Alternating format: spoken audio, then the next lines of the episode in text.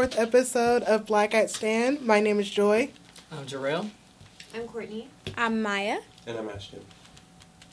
We are going to talk about today. We're going to do um, folklore, talking about Halloween and different like things that people are taught of like in the spirit of Halloween, such as like superstition and like folklore, and just going into that deep stuff. So to start, we have Blacklight News. So we have a 16-year-old girl named Sydney Dion Bennett. She won Miss Miss Teen Illinois this past week. Yeah, about a week ago. Um, she's the first African American to ever win this, uh, to ever win Miss Illinois in well Illinois, and this pageant's been around for 34 years, and I think it's really good to have more um, people of color winning in places where they obviously like haven't ha- they aren't represented. Mm-hmm. Right. Yeah. This was specifically that state. Yeah. Oh. Specifically, yeah, there. 34 years. That's really good. Yeah. Right. Yeah. and I guess there were her and her friends had all like joined it together and then they didn't even know that that an African American had never won until the night before the final night of the pageant. So like multiple days. So she was like super shocked. It didn't even like hit her for a few days. That's crazy. That's Yeah. really good though. I mean, to hear something like that, you don't hear that that often, so that's really good to hear. Mm-hmm. Um, this week, our movie of the week was Candyman. Um, it was I was kind of scared. I'm not gonna lie. I can't watch scary movies by myself, so I mean, I, I kind of freaked out. But um, Ashton, you want to kind of like give us a review of Candyman a little bit? My this is actually one of my like personal favorite horror movies. Um, I don't know, just because I th- I find like the subject matter interesting, and I'm always just like a fan, even though it's not like a real um, tale or like a legend, but I like kind of like that framing of it. Um, my review, I would say, I'd give it, if I were to give it a number, maybe like a seven point five. Um, just because I guess this is just a personal preference in that like the framing was kind of around. I don't I don't like when like the movies kind of like perpetuate this always like oh this like projectsy kind of like thing where it's Mhm. always like poor black people. Like I would appreciate if there was a horror movie Right. that was just like starring black people, but it didn't necessarily have to do with like Right. their I don't know Not always show the negative standing. side Yeah, of us in these true. movies. Yeah. Um, but yeah, I just I. That's pretty much it for me as far as the movie. How did you guys feel about it? I know Candyman has always sort of reminded me of like Bloody Mary, Mhm. like looking in the mirror three times. Oh dear God!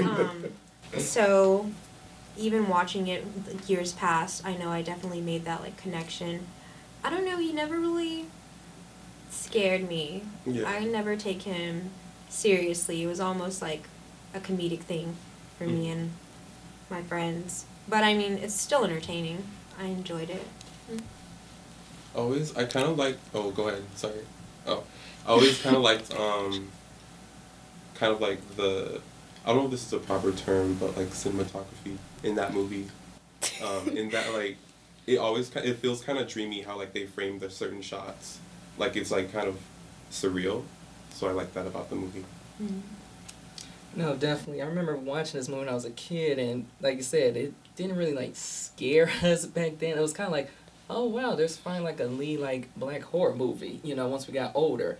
But I will say, like we were just talking about, like the different shots they showed and like the projects and stuff. If you go back to that one scene where I think um what was her name Helen was looking out the window and she was just talking about how the different projects have changed that where you have the condos on one side and then the ghetto on this side it kind of felt like a little bit surreal when you compare it to like now as we look at it. It's like, hey, there's a little bit of gentrification, actually a lot of gentrification going on, where you have that side of the world that's talking like, oh look, we can go on this nice side, but then there go that other side. We don't have to worry about that because you remember that one scene where she was coming out the car about to investigate the apartment, and she's like, oh. You want to come with me, or you want to just lock the car real quick because they watching us, you know? So Right. I thought, besides, of course, it's a horror movie, but it definitely sparks like a conversation about like, okay, those different dynamics of those roles, like specifically having those gangster roles on that side or the hood on that side. Then here she go, just like, oh, the ever ever going college student, just like just oblivious to what's going on, you know. But um, yeah. But how did you just feel just overall with his arc though, like just him having a hook and stuff. How did you feel about that, Ashton? Just About him having a hook? just the hook as a hand, just as like killing and stuff. What do you mean? I'm confused by like because you know how like he like had a hook for a hand, like actual like Captain Hook kind of thing. Yeah. Like how'd you feel about that? Compared to like Jason and the Freddy Oh, Krueger, it's like the um, weapon Yeah. of choice. I'm Just trying like to the say. okay, yeah. Yeah. I mean, it's an interesting weapon choice. I like when horror movies aren't cliche. I mean, you don't really see a lot of slashers, so you can't really compare that now because there's a lot of like paranormal horror Mhm. movies. Yeah. But um, yeah, I, I guess I like the weapon of choice. um, but I would definitely. Um, I mean, the director Clive Barker, he makes he makes another really good horror movie, Hellraiser, like the Hellraiser series. Mainly the first one. Don't watch the entire one. That's the one that has Pinhead in it. Mm. Yeah. Um, so yeah, uh, he's very like creative when it comes to horror movies compared Mhm. to like the usual kind of like butcher knife slash slash type of things. Right. Yeah. Right. I definitely appreciate that. So it definitely had like a little more originality to it. Mhm. Yeah.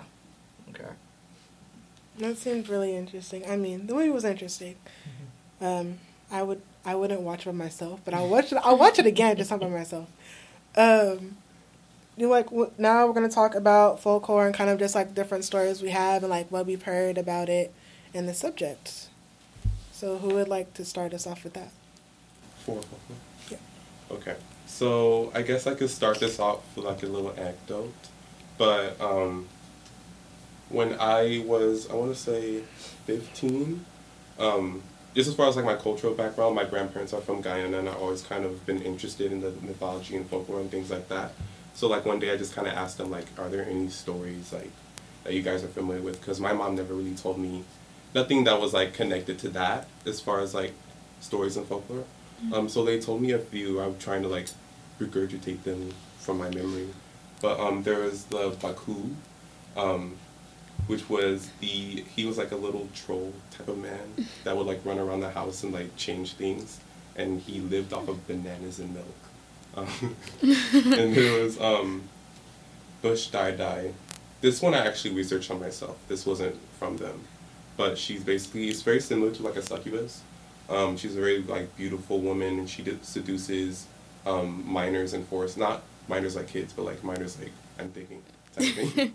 um, but she basically seduces them, and then she transforms into e- usually a jaguar, but sometimes a bat, and she'll basically eat them. Um, there's the old Hag, um, which is basically an old woman by day, but she turns into kind of like a fireball at night. She like strips off all her skin, and she sucks the blood from children and babies.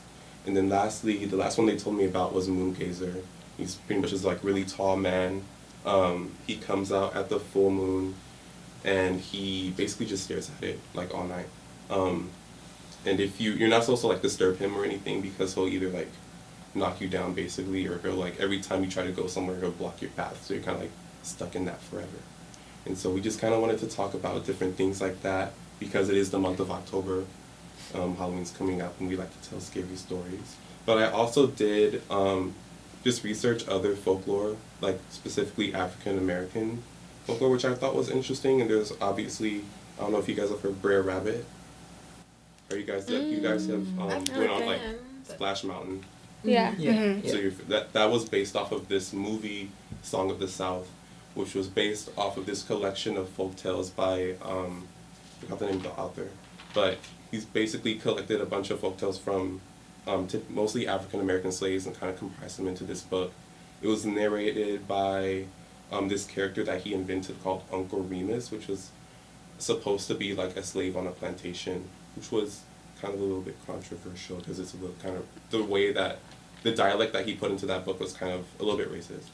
But um, Brer Rabbit basically came from West African tradition, and it's um, a trickster figure, which is common in a lot of mythology and folklore. Basically, um, it's kind of has the same type of story where the smaller person overtakes the larger kind of entity. And that kind of um, evolved into this series of stories called um, John and Old Master, where it was basically a slave and a master. And they would get into like all different types of situations. Yeah. And then I'm sure you guys are familiar with John Henry. Yeah. Mm. Um, just for those of you who aren't familiar, he would was a story about a um. He basically, damn, I don't know how to um, tell this one.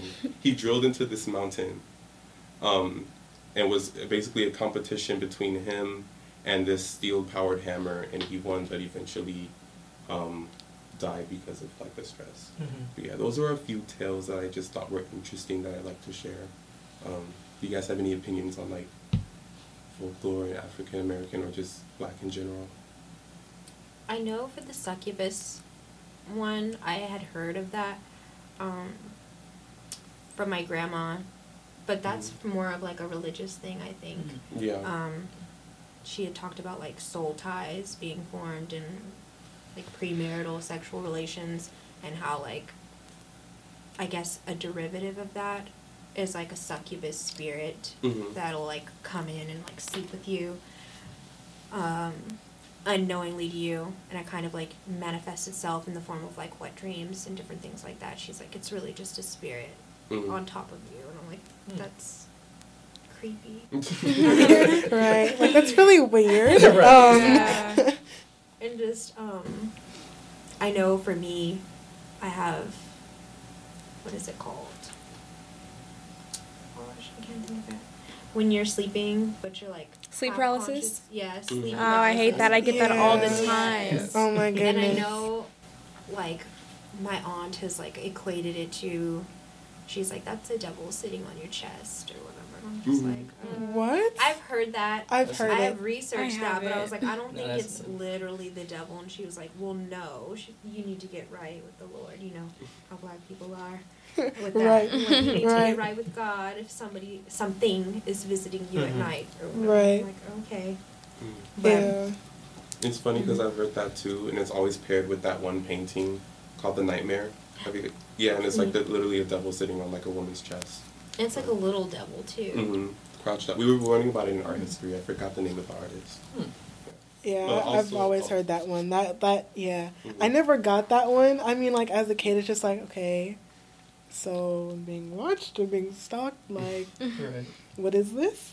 But I mean, like I've always heard that one. That's like the only one I've probably like ever heard. I just never like researched it enough. You know, I guess I like dug deep into it. I kind of just like grew out of it. Just like okay, that's not real. You know, type of thing. But that's just me. Have you guys had like your parents tell you any like sort of stories, or is it just like I mean, my grandma used to tell me like, if you sweep over someone's feet, you gotta like throw rice over your shoulder, mm, or if you like break a mirror, then like you know the bad luck thing, or if you put a blanket over it, like you'll be fine. I Um, thought you had to spit on the broom. That's what my grandma told me. Like, you sleep over someone's feet, spit on the broom. She would never tell me like Mm. why. Why spit on it? I always thought that was kind Yeah. of nasty too. Right. Spit on the broom. Right. Yeah, I mean, I kind of appreciate just hearing that kind of stuff because I like keeping like tradition in rotation, I guess. Um, Yeah. I mean, all types of pretty much all folklore is pretty much di- kind of like disappearing because like we're going into a new age, obviously.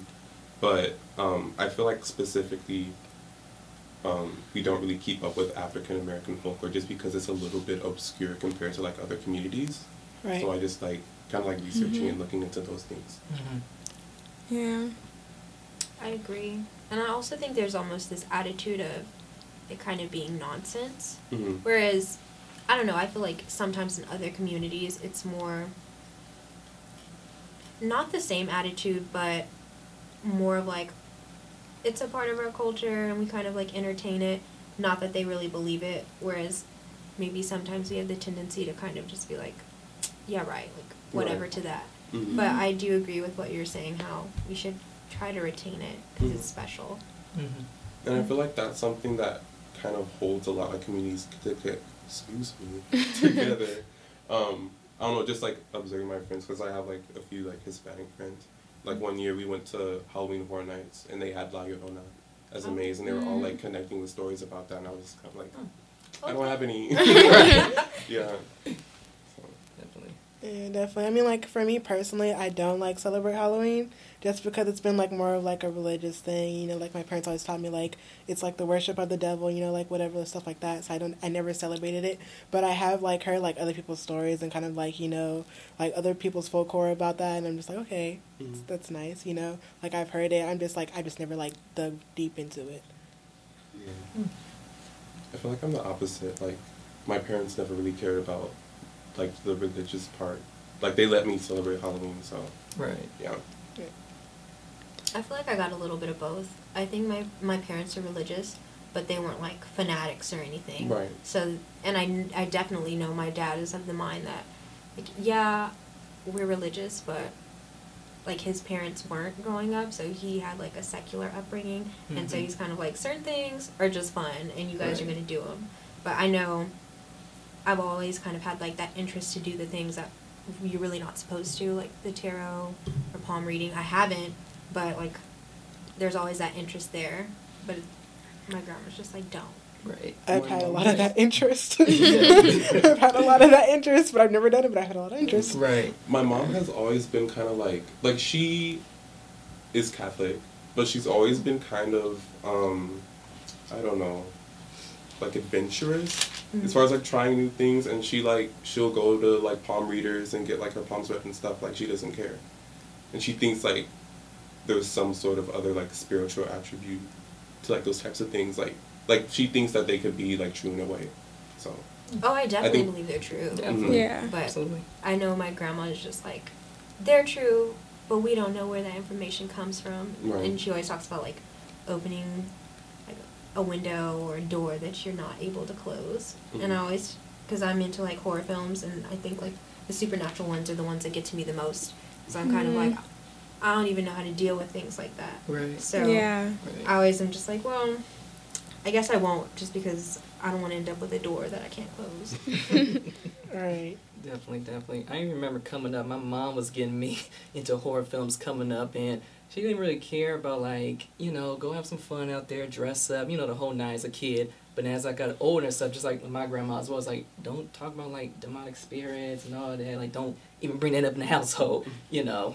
So it's kind of interesting to have that different dynamic right there. But as a kid, it was just like, no, it's harmless fun and stuff. But coming up, I did have a friend that was like really like into his um cultural based aspects too, and his parents would tell him like, "Hey, no, we can't do this, can't do that, don't celebrate." Basically, just don't celebrate any of these holidays. So when Halloween would come up, he would probably be like that one kid that just didn't dress up and stuff because of how the parents taught him. But from my aspects, like from what you're saying, Ash, it's like I still think, even though it's kind of like going away right now, it's still something we should at least just be aware about. Like this was Mhm. something, this was our culture basically. You know, like let the kids come up, learn on their own. And when they get older, then they decide whether or not they want to keep learn more and more about this as they get to college or something. But I mean, you just take it however you want to take it about Halloween or any other type of holiday. You know. I definitely think that's like a cool thing to do, even if you didn't necessarily grow up with something, to like learn about certain stories and then kind of tell that to like your kids or tell that to like your your nephews or things like that because Mhm. it kind of keeps that tradition alive. Absolutely. Yeah, storytelling apparently was a very, um, especially oral storytelling was a very intricate part, very like important part of like West African culture. Right. Yeah. So that would be nice to kind of bring back a bit. Definitely. Definitely. Um, I think it's a good time now to move into our main discussion, which is basically the defense of black women.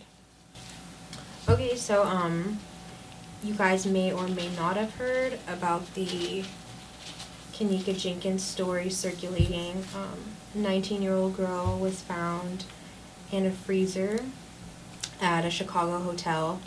Uh, however, her death has since been ruled an accident by the Cook County Medical Examiner.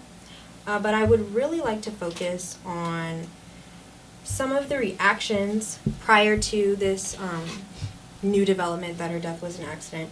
Uh, there were all sorts of sort of uh, all sorts of conspiracy theories and opinions about how her death happened or why it happened. And so I just want to read to you guys some of the reactions um, that were on Twitter. One man tweeted, "You can't be going out dressed like that at 11 p.m." of Kenneka Jenkins. Um, one woman t- tweeted, it doesn't matter what she wore, if she didn't say yes to his sexual advances, even if she was butt ass naked, it's rape, no discussion. Um, questions about whether her female friends were responsible, uh, tweets to reinforce that were reasons you don't hang out with envious friends when you're the most beautiful in the group. Um, let's see. I always thought my mama hated all my friends, but now I see your parents can really see your fake friends before you do. And then countering that, or does the blame lie solely with the person who performs the critical act? Rape culture is when men rape and murder a young woman, and people's main focus is pick your friends wisely. Uh, another tweeter wrote, Why was the moral of the story? Be careful of who you call your friends and not teach men not to be predatory rapists. Um, so I really want to focus on that idea as well. Uh, Malcolm X once said, the black woman is the most disrespected woman in America, the most unprotected person in America, uh, the most neglected person in America. And I would really like to explore the idea that black women are victimized and they have a lack of protection specifically from black men. And this is an issue because the inaction, or in some cases, perpetuation regarding violence against black women is a plague on our community that prohibits its progression.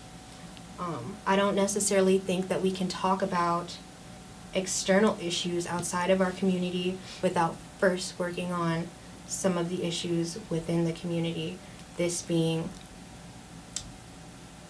a very important one.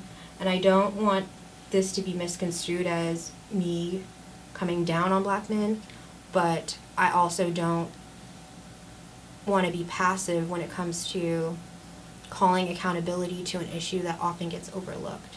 So I just want to open up the conversation um, to those of us who are present and see what everyone's opinions are regarding whether or not they feel that black men are doing their part to support black women and make sure that they feel safe.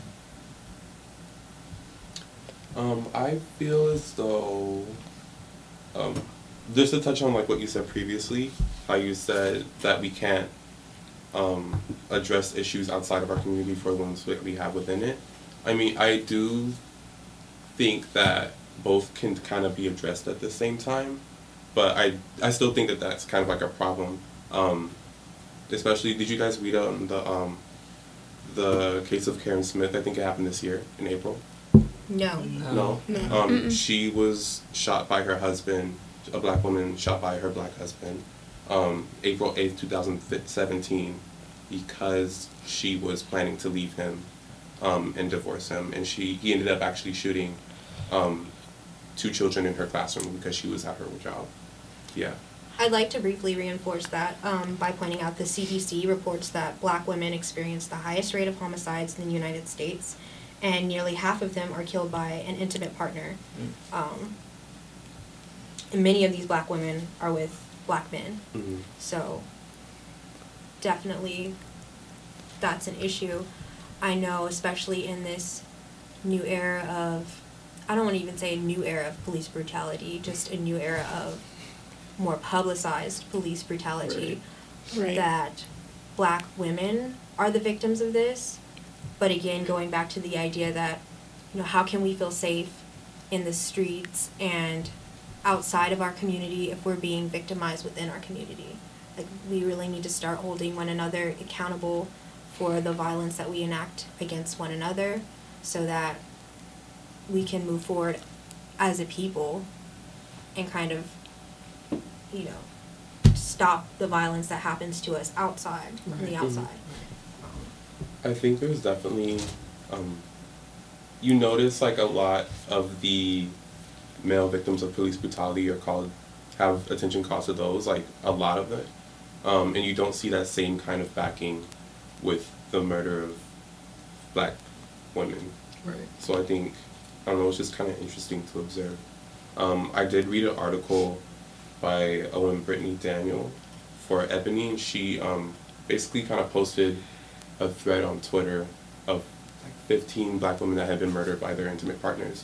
And they, um, she basically garnered the same reaction as the Kenneka Jenkins um, story. Like it was mostly positive, but there was also things like, um, kind of like things, basically blaming the victim of the crime, and I think that's maybe an effect of like masculinity, in as far as like black men, and straight black men specifically, but all still.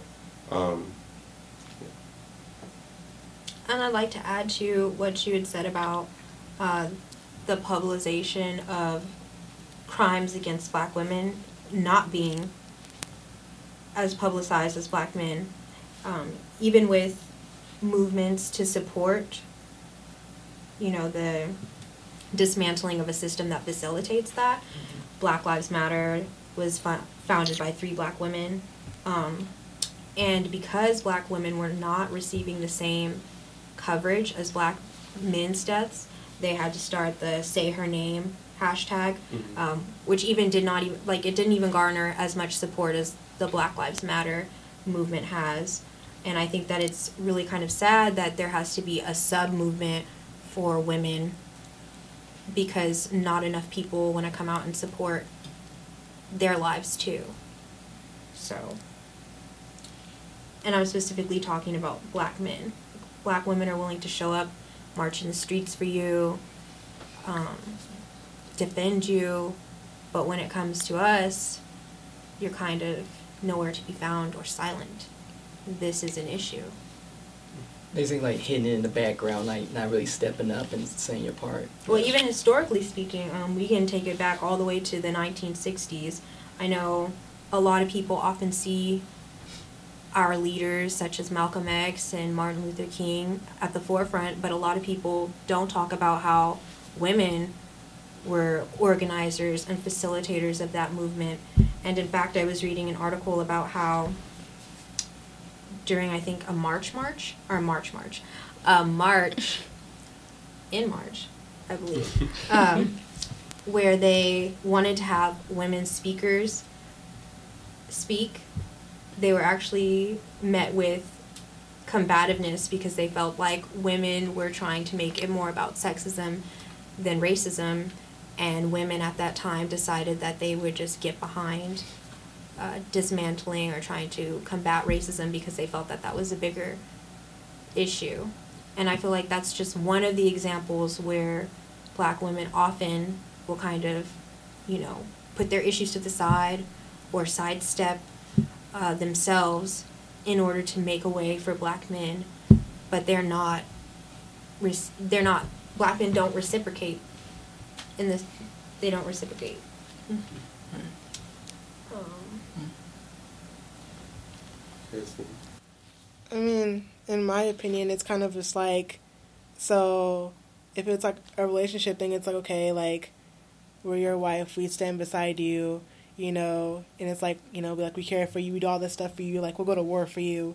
But then, like, when it comes to like defending us, it's kind of like, so we're not beside you, we're behind you, and it's just like, you don't give us the same affection and love and like care and like you don't you don't you're not willing to take a bullet for us. And it's kind of like i'm not saying like that's all black men but like that's what it looks like right now. Like that's the majority. And it's kind of like really like sad and irritating because it's just like like that could be like one of us you know like in the fu- in the near future for like the women that are in here. And it's kind of just like there has to be something done. There has to be a change somewhere along the line. It has to start with like something in somebody because it's not it's never gonna stop you know? And it's just like even I'm thinking about like not only like our generation but like the generation coming up because that's even worse and that's even scarier because they're watching us right now and it's just like all you see is like a lot of black girls like having babies at 13 14 years old whenever and it's kind of like so who's who's going to stand beside you? Like oh he said he loves you but then where is he at? He's nowhere to be found. You know it's kind of just like you know and it's just like you don't have that same like protection and like kind of like i'll stick with you because you stuck by me type of feeling It's almost like a one-sided relationship. yeah, Right. Yeah. very one-sided very one-sided Yeah. I just, oh, I just wanted to touch on the statistic that you gave earlier about um, black women comprising most of the homicides in America. Was it? Not most, um, Okay. just very high rate Yeah. of homicides in America. Did you also? I I read that they it was a similar statistic, but it also included that black women only make up thirteen percent of the female population in America. Mm. So I think like Hmm. both of those Wow. put together like was really significant. Kind of shows like the effect that that has, kind of. Yeah, but it's such a small population, yet But they're comprising so many deaths. Mhm. Exactly. Um, did anyone? I want, or I wanted to touch on something that Joy had said about. I think it had to do with relationships, and I think that's a good segue to talk about um, the mentality. Going back to some of the Twitter responses, um, the medical examiner did say that Jenkins was not sexually assaulted, but prior to there was a lot of specula- speculation and um, like I said, conspiracy conspiracy theories saying that she had been. Uh, but some of the reactions about that were like, you know, she couldn't be dressed a certain way, or she shouldn't have been drinking this much, or she shouldn't have been doing that, this and that. Um, and I really wanted to talk about that idea specifically as it relates to black men and women, because I myself have been c- encountering a lot of opinions about what women deserve, who has an entitlement to her body, um, and it's really kind of disturbing. Some of the things that, some of the feedback that I've been receiving from my male counterparts, as far as like, as a woman, you should be doing this, or I deserve this from you Right. and I don't necessarily know where that comes from, uh, but I do know that one Twitter person wrote that, you know, black fathers and mothers need to be kind of socializing their sons at a very young age that about consent and the idea that they you don't have ownership over a woman's body like just don't belong to Mhm. you Exactly. um, and I also wonder if s- the way black women are portrayed in the media and in our music is that contributing to this idea that we're no more than sex objects contributing to this idea that we're not sentient beings that deserve to be heard and listened to when we say no um, it's creating kind of this desensitization as far as you are a human being and not a commodity. So I wanted to see what you guys' take was on that. I mean, I think that the music and like how we're portrayed in the media definitely has an effect on it. Because it's kind of like with some people they kind of act on what they see or what they hear. Or like even with music especially like you have all these provocating you know lyrics. And it's just like some people's like oh i only listen to the beat. Or i don't really listen to the words. And it's kind of like well if you did actually listen to the words what would you think of the song? Because it's kind of like it could be talking about your girlfriend or like whoever. And it's kind of just like even if you mouth the words like you're not actually like listening or paying attention to like what you're saying it's kind of just like do you agree with it? Like Mhm. what what do you like you know like what do you think about this? Because if you actually like take time to like look at the lyrics read them go over them like hey that's provocative or hey that's not right or like you know stuff like that like little things. Like people actually do really do like get influenced about like what they hear and like what they see in the media. And it's just like i feel like some people don't really care as much as they should because like oh this stuff is an everyday thing like we're so used to seeing this like we're numb to it and so like we don't have the same reaction that we should have I feel like music doesn't influence. I mean, like I think it does, but I don't think it's as much as some people want to just pin it on that. Personally, because I feel that. Okay, I'm trying to figure out how to word this. Like, I'm okay. Like an example, like I, I don't believe that like oh, this is this is an example on violence. Like oh, like if you play a lot of violent games, you're gonna be a violent person. Like I don't believe that. I feel like it's all in how you're raised, and that how you're raised is what you believe in, how you act, and stuff like that. right Absolutely. Coming off what Joy was saying, that nowadays, even though you've probably seen it everywhere, people are having kids much younger nowadays. Kids having kids basically in middle school, even before you get to high school. So, who are they going to for like those wisdoms, those advices on how to have like a proper relationship? You know, so it's like when you have that little young mentality, that's like first of all, like you were saying, it's still been going on for years, but now it's just so fast paced. and everything now is like social media now and stuff. When that video came out with her, um, I don't know if you guys saw it like on Instagrams on Facebook when they were just showing like the different angles where she could have like um, tripped in the freezer and stuff and everything. People in the comment section kept on saying it was mostly guys on there for the most part that was pretty much just saying like, well, you know, that's her fault. She put herself in that. Girls this, this, this. you know. And I'm just reading this. I'm like, but none of y'all have really like said anything like positive towards her, her family, no, nothing. You know. So it's just like those morals and stuff that we expect to like put into our kids and stuff so they can go into the future and like handle themselves with their own kids it's not really there right now you know? Right. so it's like going from what Maya was saying like not really solely having music as the scapegoat you know? Mhm. you can kind of put that back into the 90s and stuff. There was times where people was like hey let's blame nwa and stuff. Let's blame um death row and stuff for this type of lyrics in the streets and stuff. But it's not like at the same time if you're the parent and you're in that house and your child's listening to this music, are you sitting there talking with your child about what they're listening to? Or are you just sitting there like, okay, here go a new CD, go take it from there. Now leave me alone. You know, so it's kind of like, what are you doing with your part? You feel me? So it's like, we need to have that little discussion still. Not just like, hey, take it from here and move on. Right. And I, uh, and I do agree with Maya was saying like it does depend on like how you're raised because it's like even with kids nowadays it's kind of like they like kind of repeat what they hear like kind of repeat what they see and so if like you know if you're like your kid like sitting there and like he sees dad hits mom and like you know he'll grow up thinking that's okay Yeah. or like repeat the same actions you know and it's kind of like you just have to like be careful and have like those sit down talks with your Right. kids and like be like hey this is not cool like Right. don't do this and like stuff like that to like kind of get them on the right track You don't want this to be like normal. In Right. house. Yeah. I would say that um, I don't think music directly affects it. I would I would think it's definitely a factor. I also think that it's kind of reflective of the attitude that's currently in like the community, if that makes sense. It's Okay. not Yeah. that the people are affected by the music, but the music is affected by the attitudes of the people. Like almost kind of like a cycle, I guess. Mm-hmm. Yeah. Um, like okay yeah it being one of the factors that attributes that contributes to violence against women. Right. Um, I definitely think other forms of media too. Um, I can't think of like a specific example now, um, but I definitely there's definitely movies where you can see kind of like things that are kind of taking a little bit over the edge, but people will say, "Oh, it's for the sake of like art." You can't really, um, Criticize it. yeah, Mhm. but like I, it's definitely something that you can have a discussion about. Yeah, the only like movie that comes to mind right now is Belly.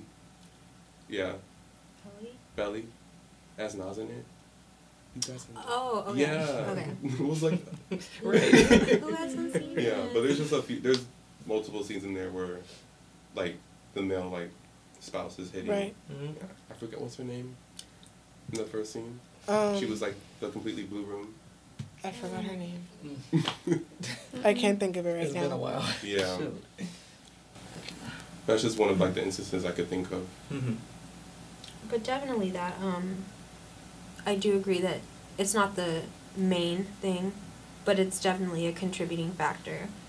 And I do see little kids singing Future, um, teenagers singing that, and especially at the teenage age, I feel like there is a connection to those lyrics and the way they feel about women because Mhm. you can see it in the way that they treat women, the way that they interact. But I'm not going to just put that all on guys because I mean, I see women singing about you know, whatever I- use future as like an example, but whatever like objectifying lyrics just because it is catchy. They some of the lyrics, you know, they're even comical if you think about it. Um, but I wonder like Joy said, if we sit down and really like think about them and what they mean, do we really agree with that? Is that really how we want men to feel about us? Is that really how we feel about ourselves? Um, so, I don't know. Hmm.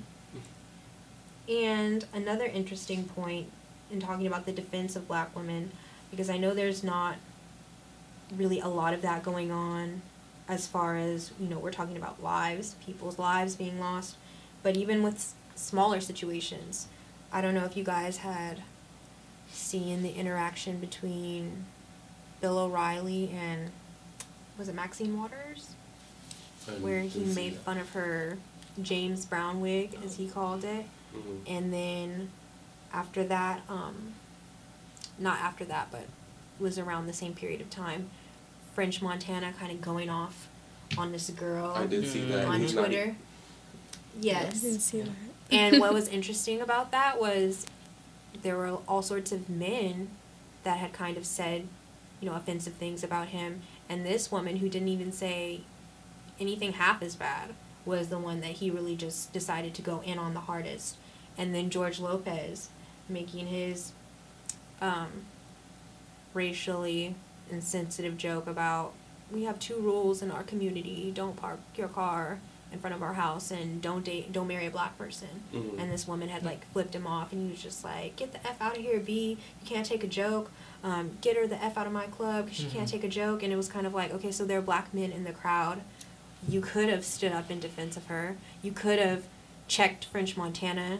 You could have i mean there was a lot of outrage over the maxine waters thing coming from black women but not black men. And so i'm kind of like you know when it comes to even simple stuff small stuff you guys don't speak up.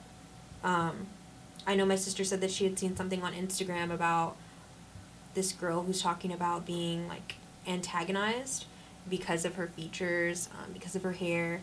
And she had said that like i guess a white guy was talking about how her hair was hella nappy and fake and she was like yeah and there was a black guy there and rather than like come to her defense he's gonna like pull off her ponytail and throw it in the trash and then kind of just like laugh at her so Are you serious? yeah like Oh instances and i'm and again this is not to paint with a broad brush and be like all black men do this no that's not what Mhm. i'm saying i'm saying there are enough instances of this happening to where we need to like talk about it more how come instead of running to our defense you're the you ones help attacking them. us Yeah, like you yeah help them attack Like, us. Right. I I don't like it and I don't know what's going on. I I feel like black women are doing a better job of kind of being there for one another and I know there's been a more recent debate on, you know, oh well, should we just kind of like you know, leave black men by the wayside. I don't think that'll ever happen just because to me, black women as a whole just seem too like down for black men. But I I wonder will that be their downfall? Because I mean as you're seeing like the death toll is high just within like domestic relationships. So we're literally losing our lives over this mm-hmm. to support you or to stand by you. And I wonder when black women as a whole are kind of just going to give up. I know at this point there is a lot of men who are just like, oh, well, you guys are just bitter, you're just angry, you're always trying to be negative. And I'm kind of like, I don't think that that's the case. I think that we're trying to make valid points and we're trying to be heard because black women do want to be with black men. Um, we feel like, you know, we do need you guys, but at the same time, at what at what cost? You know, I think that black men should get worried when black women are no longer complaining. We just don't care anymore. Like whatever. Like submissive, you know. Yeah. And even that, this idea of like black We're women need to be submissive more submissive. Right. I want to just take sex out of it for a moment and think about yourself as an individual. If what you need from another person is for them to subjugate themselves, to make them lower than you, then you really need to evaluate how you feel about yourself. If you cannot stand for another person to be your equal or excelling in areas that you are not excelling. Mm-hmm. So it has nothing to do with like women need to be more like this or men need to be more like this. No, you just need to be more comfortable with who you are as a person to not feel like anybody needs to submit to you. Right. Mm-hmm. But I mean, I've like heard that like I've heard all of that before, kind of just like coming like from like the angry black woman stereotype and like how black women aren't submissive enough, you know, to their men or black men. It's kind of just like, well, I'm not gonna submit to you. I mean, wh- why should I? Mhm. like, we're if we're okay, like if we're a couple, we're supposed to be equal. Like we're in this together. I am not beneath you. I am not behind you. I am beside you. And so I, do- I therefore I do not feel like I need to submit to you.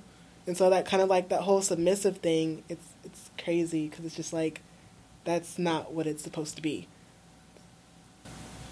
I feel like a lot of that kind of attitude can be attributed to, I guess, gender roles in the black community. Because, I don't know, as far as like my experience with like your uncles and like, I wouldn't necessarily say my father, my, my dad was pretty, at least not as much as the rest of the men in my family. Um, we're definitely kind of like pushing like a certain image that they believe a black man should be.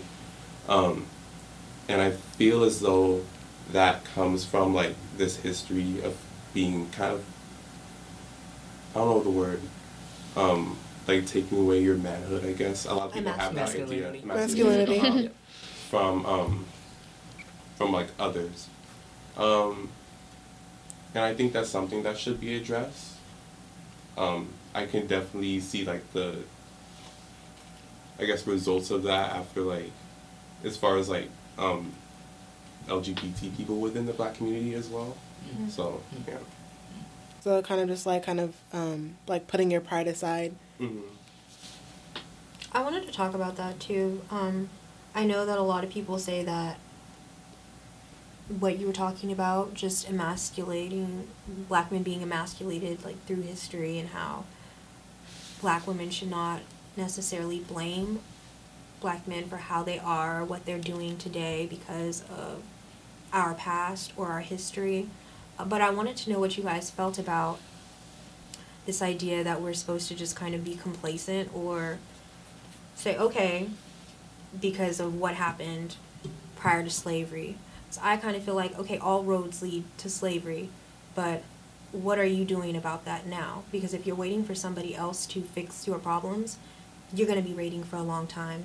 Um, there's a lot of people. I was just speaking to a friend today about, you know, how people kind of just become woke or conscious. You, I would say that the world hasn't changed. If, because a, a lot of black women are kind of starting to embrace like their natural features, their natural hair, everything. And I think that even that takes a process. You have to decide that you don't care. You have to decide that you're not going to let the mentality of years past define what you're going to do today.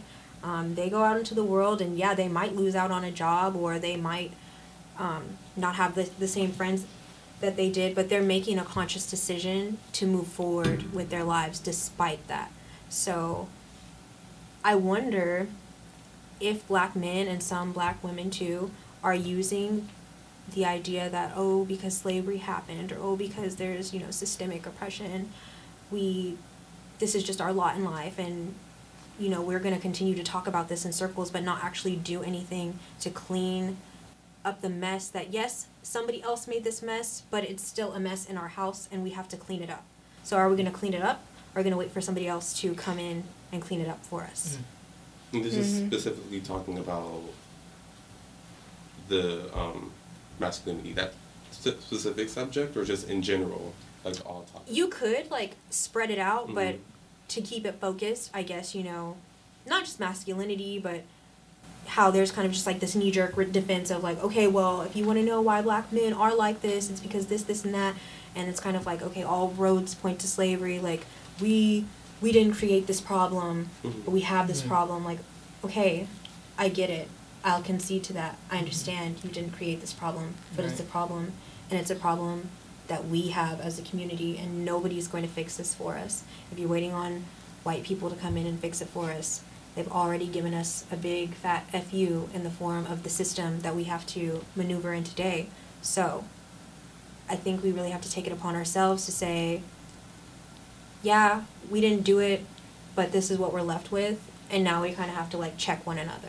I feel mm-hmm. like a lot of people are like purposely being like willfully ignorant. Like I feel as though just respecting black women and being behind those causes is a very easy thing to do. But I don't think a lot of black men realize that. Mhm. um, not to like completely remove myself from that because like I've obviously there's been periods of my time where I've said like stupid things, but um, yeah, I think it's something that shouldn't be that hard to do for a person.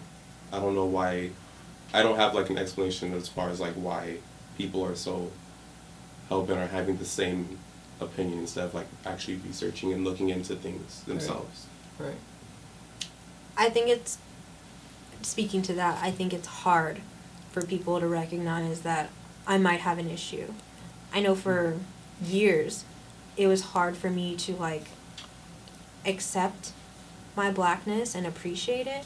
Um, and I'm still doing the work, but prior to that, I had to recognize that I had an issue first of all, and I know I would become defensive when people would be like, "Well, you're ignorant," or "You're this," or "You're that," and I'm just kind of like, "No, like you're this." Like it was very hard for me to look within and recognize that, and I and I think that getting behind those causes for black men would mean recognizing that maybe they are proponents of a patriarchal system. Maybe they are perpetuating misogyny.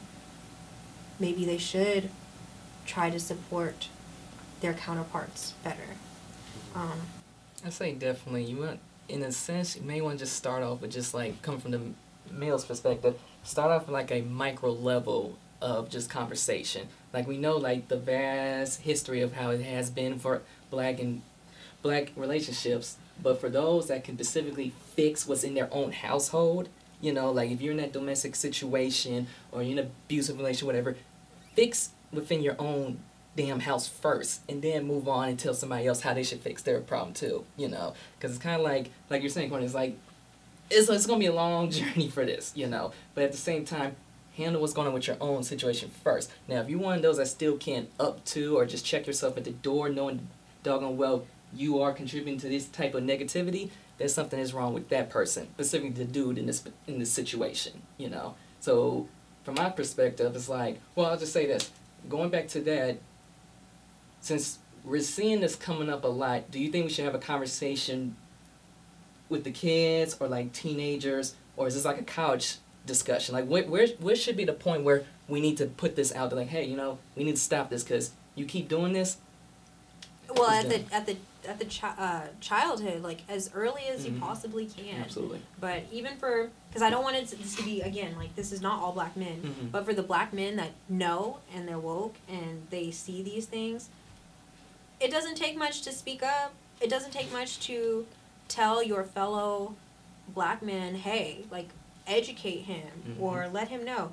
I feel like we really just need to start condemning this as a group too much, even if it isn't our opinion. We might just sit there passively and not say anything. Right. Saying something goes a long way Right. condemning someone uh, condemning sounds so bad but telling someone about their behavior goes a long way Mhm. so i mean even if you could do that like you see another black person making fun of or putting down a black woman or i don't know maybe you're that friend at the party whose homeboy is like trying to get at this girl who he clearly sees as drunk you could step in and do something Mm-hmm. Definitely, definitely. On a side, I don't know if you guys saw in the news with um the quarterback for the Panthers, Cam Newton. He got in a little issue recently with a female reporter, and she was just asking like a basic question, like, "So how'd you feel about you know Devin Funchess on that route?" And as soon as she said route, he kind of smirked there and like, it's funny to see a female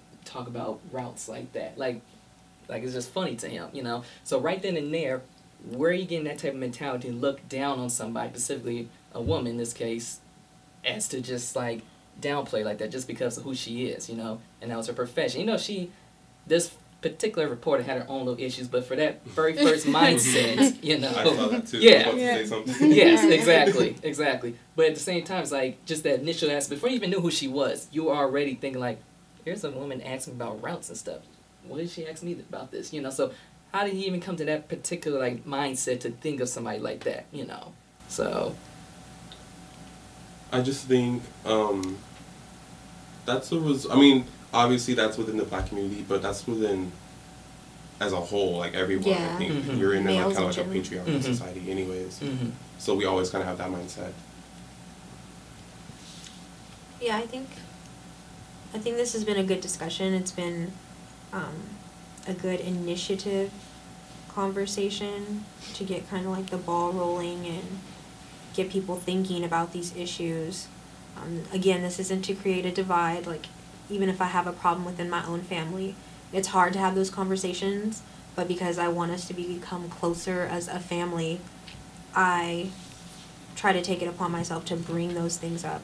Right. Um, and just kind of like symbolically looking at the greater black community as a family. Like, our family has a problem, and we should probably try to address it so that we can become closer and move forward. No doubt, and definitely, it's like the truth is gonna hurt. So if I'm having a mm-hmm. conversation with you, knowing that this needs to be fixed, don't take it hard way. I'm just trying to fix it for us. You know, make this better in the family household. You know, because if we don't have these conversations, then we're gonna be sitting around doing the exact same stuff again, again. Until, unfortunately, another situation happens when somebody, a black woman, murdered in the streets or something. When are we gonna have these discussions? Discussions. So, it has to it has to happen at some point. Yeah, I mean, it's all kind of like about kind of like taking baby steps and kind of like working your way up. Right. I mean, like, don't have to like do too much too fast or like get like really hectic, but like mm-hmm. at least take the time out to like kind of like initiate it and like you know like actually kind of like make step towards it and make it happen to like a point where it's like it does go a long way. Like you have other people kind of leading like their friends and their family members like to have it like a bigger like whole and like wholesome group and kind of just like working it out. I definitely think it does start from like well, like you need to start from within, and like how you were saying with how Jarrell was saying with the different ages, like start from when you're a child, because when you're a child, you're you. I don't think people realize how much your children really pick up off you from such a young age, and giving them that information then as they grow up, they can also influence their influence their um, their peers like in school and stuff. Because I know personally, I probably believed a lot of the things that my friends would tell me when I was younger. I don't remember anything specifically now, but I mean, you really learn from other people from what other people tell you and stuff too. Any other thoughts? Last thoughts. Well, um, this was a great discussion. We hope y'all enjoyed it. Again, thank you for tuning in for the episode four Black at Stand podcast. And we have a BSU meeting this Wednesday, October 11th in MSR 130 at 7:30 p.m. We're watching a movie this week, Tales in the Hood, so bring some pajamas and a blanket and some snacks and have fun with us. Yes.